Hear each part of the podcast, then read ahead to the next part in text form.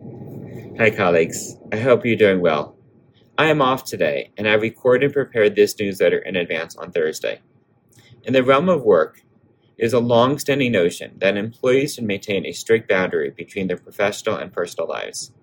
However, the reality is far more nuanced and interconnected. Our personal experiences shape us profoundly, influencing who we are as individuals and professionals. They affect our perspectives, work ethic, and how we relate to those around us. Over the past year, many of you have opened up, sharing significant milestones and events in your lives. From joyful celebrations to moments requiring reflection and time away, these experiences are integral to our identity. I want to express my heartfelt appreciation and happiness in celebrating these moments with you. It's a reminder that while our primary goal is to educate and nurture our students, acknowledging and supporting each other's personal journeys is equally essential.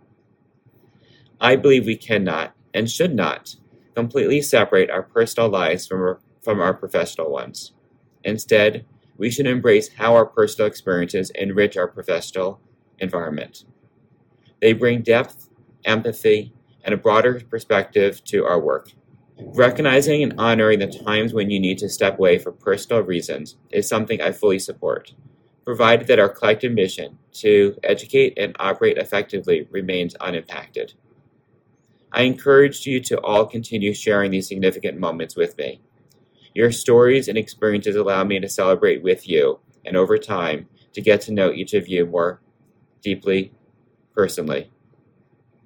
This exchange fosters a stronger, more connected community where we can all feel supported and valued. On a personal note, I am celebrating a significant milestone myself.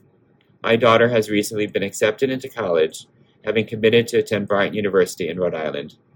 She is embarking on a journey to study business with a major in digital marketing. Today, I'll be with her at an initial orientation, sharing this pivotal moment of her life. Let us blend the personal and the professional, supporting and understanding one another. By doing so, we enhance our lives and enrich the environment in which we work and the community of Oxford we serve. Take care, and I'll see you next week. Bye now.